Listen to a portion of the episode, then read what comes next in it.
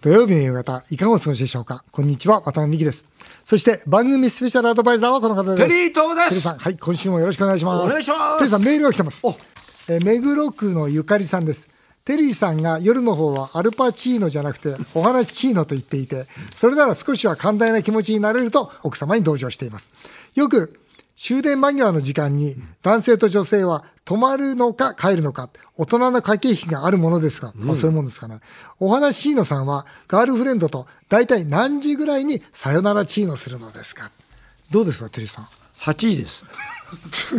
それ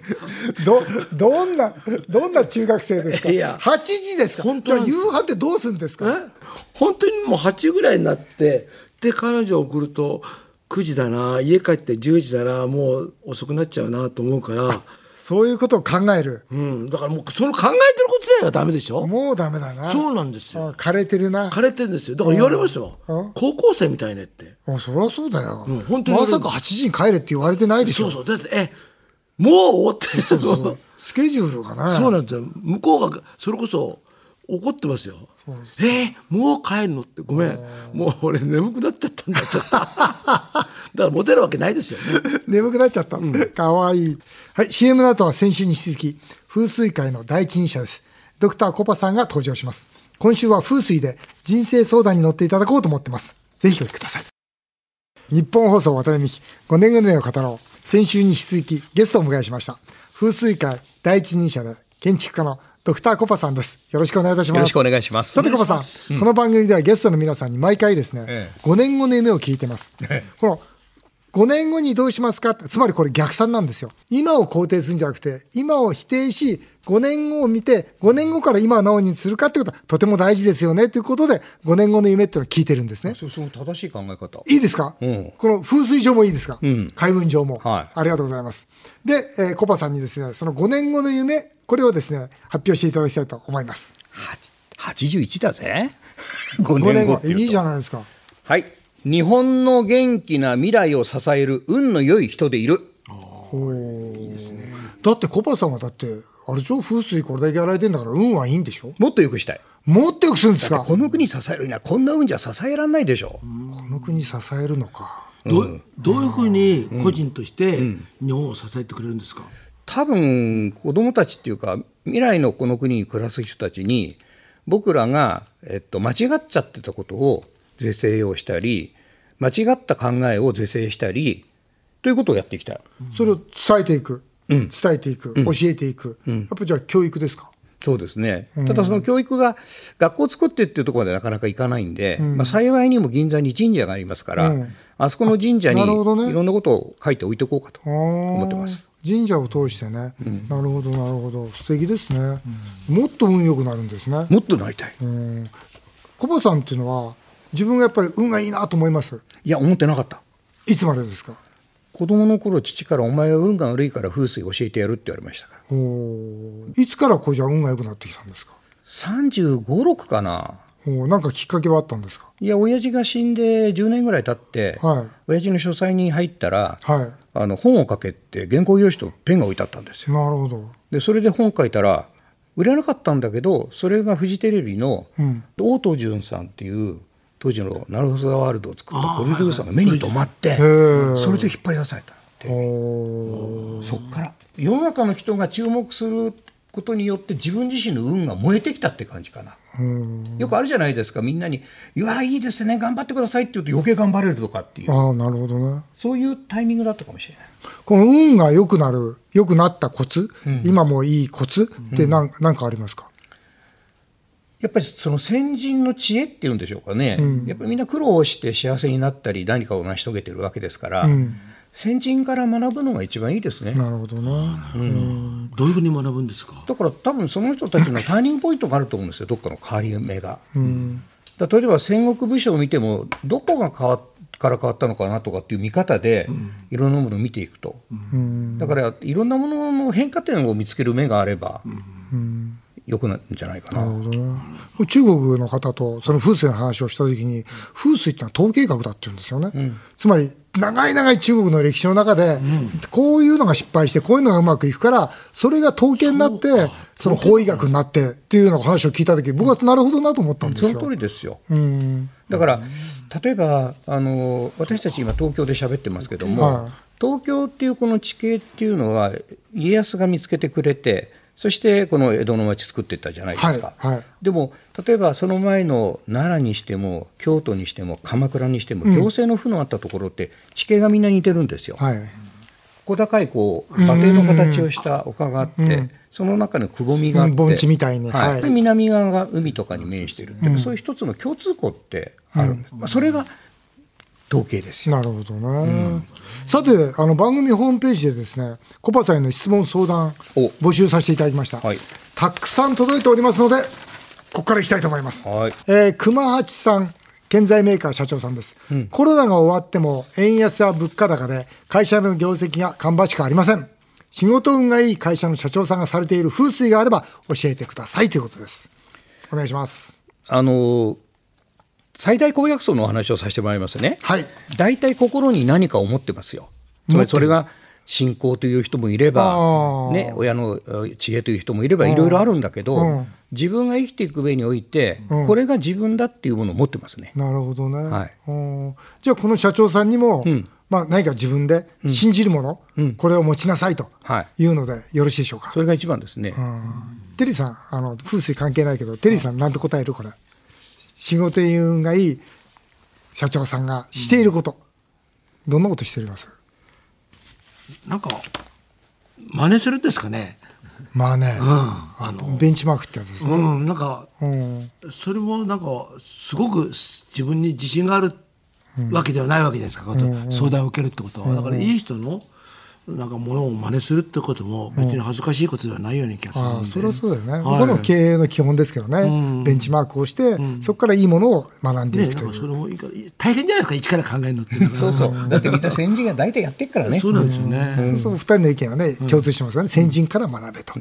えー、浩二さんです。とんでもなく嫌なことがあったときは、その日着ていた洋服を捨てた方がいいというのは本当ですか不幸が続いているなと感じたときはどうしたらいいですかはい、コパさん。これね、確かに、あの、相性の悪い服を着てる場合があるんですよ。はいだから捨てられるんなら捨ててもいいけど、はいでもなかなかそういうわけいかないんで。持たないもんね。はい。はい。あのーハンガーにかけて天気のいい時にそれ日に干しちゃうんですね。であと一緒にこうちっちゃなジブロックの袋みたいな中でお塩を入れて、はいその服のポケットでもいいからどっかに入れて洋服ダンスの中につっとけばいいんじゃないですかね、なるほどね、はういんこの天日に当てるっていうのはやっぱそれはあれですか、はい太陽の光ってすごいですよあそうですかなるほどなるほどな、え江東区のルピナスさんです受験生の母親です子供の学校の成績が上がるためなら何でもしてあげたいと思ってい ます、勉強運が上がる風水があればぜひ教えてください勉強ってまず落ち着くことから始まると思うんですね。んで落ち着くっていうのは顔を北に向ければいいんで、あそう、はい、そうです机かの向きを顔が北に向くような位置に置いてあげる。北向きに机を置きなさい、はい、北に顔を向けて勉強させなさい。ーあと机の前にこう本棚がよくついてるデスクがありますけど、その顔の前にある本の本を片付けなさい。あ大体本がね、はいずらっと並んでるよね、はい、あの本の塚が攻めてくるんですよ。不思議な話ですよ。本の塚が攻めてくるから、そこのところのプレッシャーにな本るってことをです外せか。はい。なるほどね、僕なんか中学高校の校長やってるんですよ、はい。ね、そんな風水はないと、努力しかないって言ってあげたいけどでもやっぱりね自然。環境を上手に。例えばね、はいあの昔校舎が必ず左手側にあったんですよね。どこの学校でも。だって自然光で勉強してますから。おーだから先生西側に立って生徒は東側にいて、はいうん北側は廊下なんですよ。うん、で西側っていうのは方位的に言うと位が高い人がいるところなんですよ。なるほど。だから昔の生徒は先生の言うことを聞かざるを得ないですよ方位的に見て。なるほど。でも今すごいデザインいろいろしちゃってるんで、ん校舎の向きがバラバラですうよ。んあそうれもだから昔の通りの校舎の位置に戻せばいいだけど。なるほどね。うちの校舎もバラバラだ と。バラバラだでと思もいます。運よくあの頭のいい生徒のいる部屋が出てきますよそういう場合は。なるほど。いい方角の時ですね。大井町の S さん。引っ越ししてから夫婦仲があまり良くありません。そんなことありますか何か風水で夫婦が円満になる方法はあるでしょうかコマさん。子供と偶然引っ越した方位が悪かったか、まあ、風水的な間取りが悪かったかなんでしょう。はいそうですねではい一番単純な方法はあの部屋の四隅に盛り塩ってお皿の上に1 0ムぐらい塩を置いてー置いてみるといいですねあと枕元に塩を置いて寝てみるといいかもしれないああ、そうですか。はい。あ、そうか。もう、なんかこれ、形悪いなと思ったら、もう、塩塩四隅に置いてみようとそれは夫婦仲だけじゃなくてなんかいろんなこと家でね、なんかあれだけどなトラブルとかなんか、健康を害するなんてことありますよね。で覚えておいてほしいんですけども、大体引っ越しして1週間、1ヶ月、4ヶ月、1年ぐらいで、ごたごたが起きてきたら、大概は引っ越した方位と間取りが悪いって言われてる。だそれそんなタイミングで出てきたら注意した方がいい。テリーさんのとこみたいな、その、まあ、奥様に対して頭があんなかって、 その、家では空気、息も吸っていくはいはいはという人の時は、風水どうしたらいいですか、一番簡単なのは、あのちょうど家の中心から見て西北っていう、まあ、北西の位置があるんですけど、はい北西はいはいあと家の中心、はいこの2つの空間を牛耳ることですね、えどうやって牛耳るんですかまあ、例えばそこにずっと居続けるとい痛くないんですよ そこなるべくなるべくルースにしてなあなるほど要するにしたルースに どっちかっすよあーじゃあ地方の仕事さんざ取るんだねそうですねだからさ風水無理なんですよ僕風水多いかなでも今言った渡中心辺さんもそうですよ渡辺さんね奥さんと同じ、いいろいろ癖して、真ん中にね鉄のカーテンがアコーディオンがあって、なかなかこの行き来ができないんですよ だけど僕は、あのアコーディオンカーテンができてからですよ、その、夫婦として成り立ってきたわけですよ。あー大体昔からね渡辺さんね、はい寝室は広さが40畳以上天井の高さは3.6メーター以上言われてるんですよ、はい宇宙広ければねうち広い。そう喧嘩しないでしょ、そう。それが一番なんですやっぱりテリーもそうだ引っ越せえそういうこと だ。うんだから広いんですよ。だから、うちも、あの、ほら、広いじゃないですか。だから、お互い会わない時間が長すぎて、喧嘩しようがないんですよ。これ一番いいと思いまやっすぱ。り寝室広い方がいいですよですよね。はい。ですね。広くしてください。そうそでれすで、それで解決です。えー港区の自衛太郎さん。会社に苦手な上司がいます。毎日がストレスです。ネクタイの色や持ち物で気持ちが強くなれる風水はありますかと。色はラベンダー色なあ、そうですか。お弁当、えラベンダーへー色それであとは持ちさっき言った持ち塩ね塩 10g から塩持 20g つから塩持持っつていくと塩って大きいんですね塩はね、幸運を招いたり嫌なものを避けたり両方の作用があるはい、通常あれですかあの塩っていうのはどうされるんですか例えばこうい僕うね例えば、はいどうやってショック持ってくる時にこうやってあもうそういう小さいビニール袋に入れてなんかねあの薬とかよく入れるねそうそう、これでいいんですよ、それ持ってればいいんですそれはあれですか有毎日有効期限はね一1週間1週間うん1週間で帰ればいいんだだから会社で嫌なやつがいたら、この塩をパラパラパラっと自分の周りにまく、あと受験会場に行って上がっちゃう人たちは、はいこういうちっちゃな袋に塩を持ってって、はい自分の周りをパラパラまけばああそれいいかもしれないいいでああ学科が終わるたんびに、うんよくても悪くてもペロッと舐める舐めるあこれで結構気が落ち着くああそれいいかもしれないあでもなそういうのあるかもあるんですねあうん、今日これリスナーの方はぜひ受験の時には塩をまいてくれということでいいと思います、えーレイさん、えー渡辺美樹さんとテリーとさんのラッキーカラーは何色ですか2人がその色を意識して、えーラッキーになってほしいと思いますとテリーさんのラッキーカラーは僕はねオレンジと黄色ですねオレンジと黄色、いいねやっぱりあの直感力とやっぱり変化っていうのを表してまあ黄色というよりは金運の色なんですけど、うん自己改革の色でもあるんで、だからいつでもなんかなんかをやり続けないとダメな人間なんでしょうねなるほどねそうですね、ううちはあのそれこそ台所も全部オレンジなんですよあそうですか、はいえー僕は赤とグリーンが好きなんですよ、えークリスマスカラーですね。あそうですね、そうなんですへえだけどその色を見る方に、まあ、その僕は選挙前にですね、はいはい東京都知事選を出たんですが、そのあなた絶対オレンジで行ってくれと言って、ネクタイから全部オレンジにして、ええカラーを、えでも落ちましたけどね、あでもオレンジ色っていうのは、はいその自分の夢に向かっていく色ですからあいや悪くないんだ悪くないと思いますよただ残念ながら風水っていうのは個人個人の色がないんです、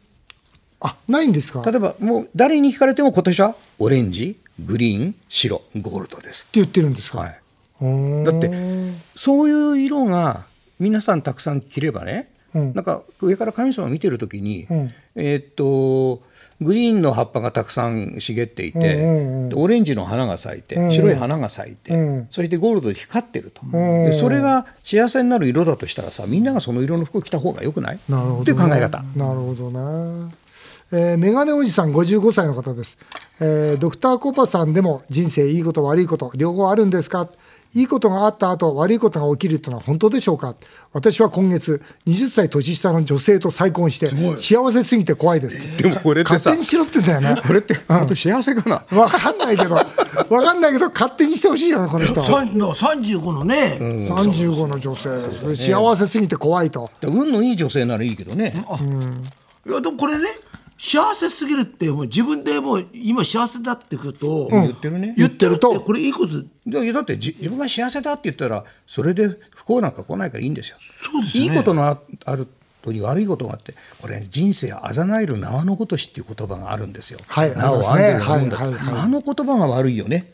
ああ、なだるかほらど今。幸せすぎて怖いとかっていう人いるじゃないですか、でこの人はもう幸せって言ってでるも少しし怖いって言ってる。ねそれがどう思ったらいいんですかそれ僕はあのいいことがあって悪いことがあるなんて当たり前だと思ってるから、いちいち気にもしませんけどね。でやっぱり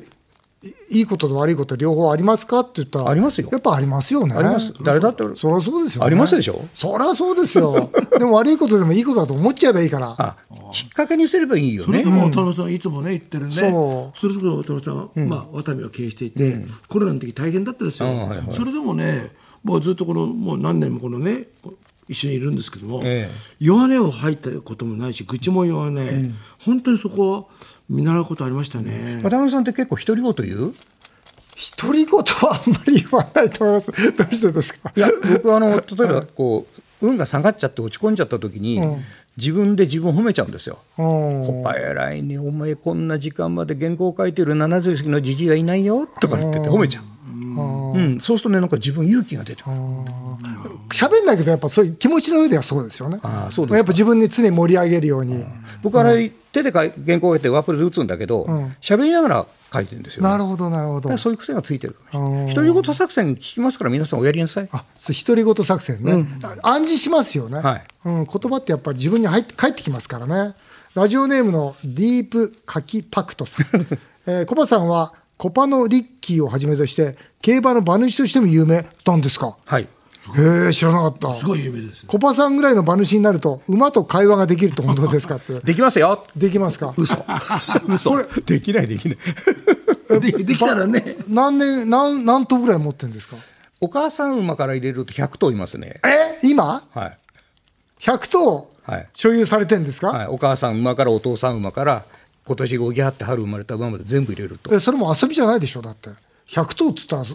維持費だけでとんでもないコストかかりますでしょ多分ですね、うんだけど遊びでしょ本業じゃないもんうんでもすあれですかそれは賞金で賄えるもんなんですか賄えますあ賄えるんだ、はいあそうなんですか上手だからあーええでどその今馬はどこにいるんで北すか海道とか、まあ、あとはいろんなトレーニングセンターにうんどどどうですかそのすごいここからダービー取りそうな馬とかそれ探してんですけどただね牧場に行って風水見るんですよ僕は地形を見るんですおあこの地形だったらユーマが出そうだなって言っておーそれである牧場に行って僕が風水を施してんまたここのコパのリッキーとかユーマ出てきうんてリッキーの次の年に出た馬が北三ブラックっていう馬ですから。あの北島さんが持って今日本一の種馬って言われてだからやっぱり環境が動物を作るんですなるほどあ同じ牧場から出たんですか、はいそうですなるほどねですから人間もそうだね出来の悪い例えば馬がいるとするでしょ、期待していやいけると思って、風速も完璧、で出来がレースで勝てない時は、ええそいつに何て言うんですかその 馬にあ昔はねドア蹴っ飛ばした厩舎のバカってで今は何もしない、うん、あの君の走りやすいところの競馬場に移ろうねって言って、ランクがありますから、あーそうですねだんだん下競の競馬馬場場へ。まあそうですねなるほどねこの競馬のってのは面白いですか僕はねあの、人生だと思ってるんですよ。競馬が、はい、それと風水確かめるのが一番いいじゃないですか。だって環境でしか育たないから。だから昔から風水はね、子供と動物に一番効くって言われてた。だから試してみたの。やっぱ聞いた。聞いたんですねなるほど子供と動物にいいんですかだって疑わないじゃん。テリーみたいにいつもさ下に構えてないんだからはい、たくさんためになる話、本当にありがとうございました。最後に、コバさんから何かお知らせがあるということですが、はい、今日のね社長たちにもおっしゃったんですけど銀座8丁目7の17というクラブ街にですね、はいちっちゃな三宅の宮という神社作りました。はい。三宅ので宮もう、はい、もう、欲得の人たちは、ぜひ来てください、銭洗いに。あそうですかはい欲と得で結構です。もうモテたい、儲けたいですからね。 OK ですじゃあはいうちのリスナーぴったりですね。はい、うんもうとりあえず、あの、番組の、が講演してくれる人事なんてって言っていただければありがたいと思います。あわかりました。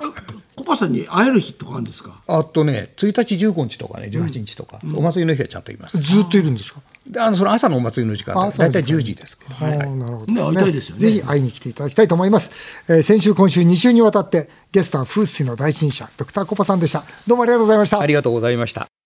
さあ、続いてはメールを紹介させていただきます。はいはい、台東区のキーちゃんさんです。お二人に質問です。夏は恋の季節と言いますが、本当でしょうか私は夏が終わり、秋が始まるとき、年々無性に寂しくなります。てイさん、やっぱ夏なのかな僕は関係ないけどな。恋の季節ですよあ、そう。もちろんそうですよあそれをそううんやっぱりね受け身じゃダメですねダメなの。 これ夏とかねこれ梅